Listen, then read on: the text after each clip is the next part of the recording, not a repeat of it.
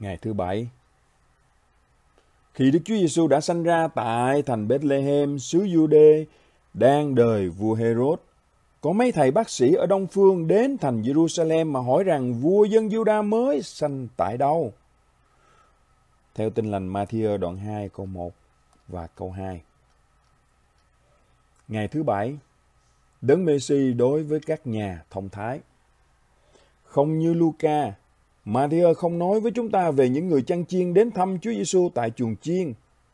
Trọng tâm của tác giả ngay lập tức hướng đến người nước ngoài, dân ngoại, không phải là người Do Thái, đến từ Đông Phương để thờ phượng Chúa Giêsu. Vì vậy Matthew miêu tả Chúa Giêsu ở phần mở đầu và phần kết thúc sách phúc âm Matthew như một đấng Messi cho mọi dân tộc, không chỉ dành riêng cho người Do Thái.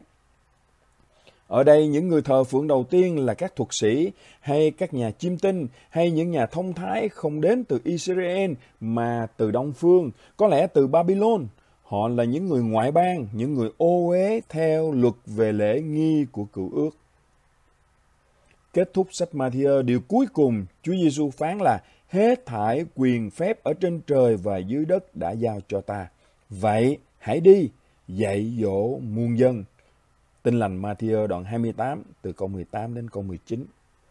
Điều này không chỉ mở ra cánh cửa cho những người ngoại bang như chúng ta tận hưởng niềm vui trong đấng Messi, nó còn thêm bằng chứng rằng Ngài chính là đấng Messi, bởi vì một trong những lời tiên tri được lặp đi lặp lại là các nước, các vua trong thực tế sẽ đến với Ngài như là đấng cai trị toàn thế gian.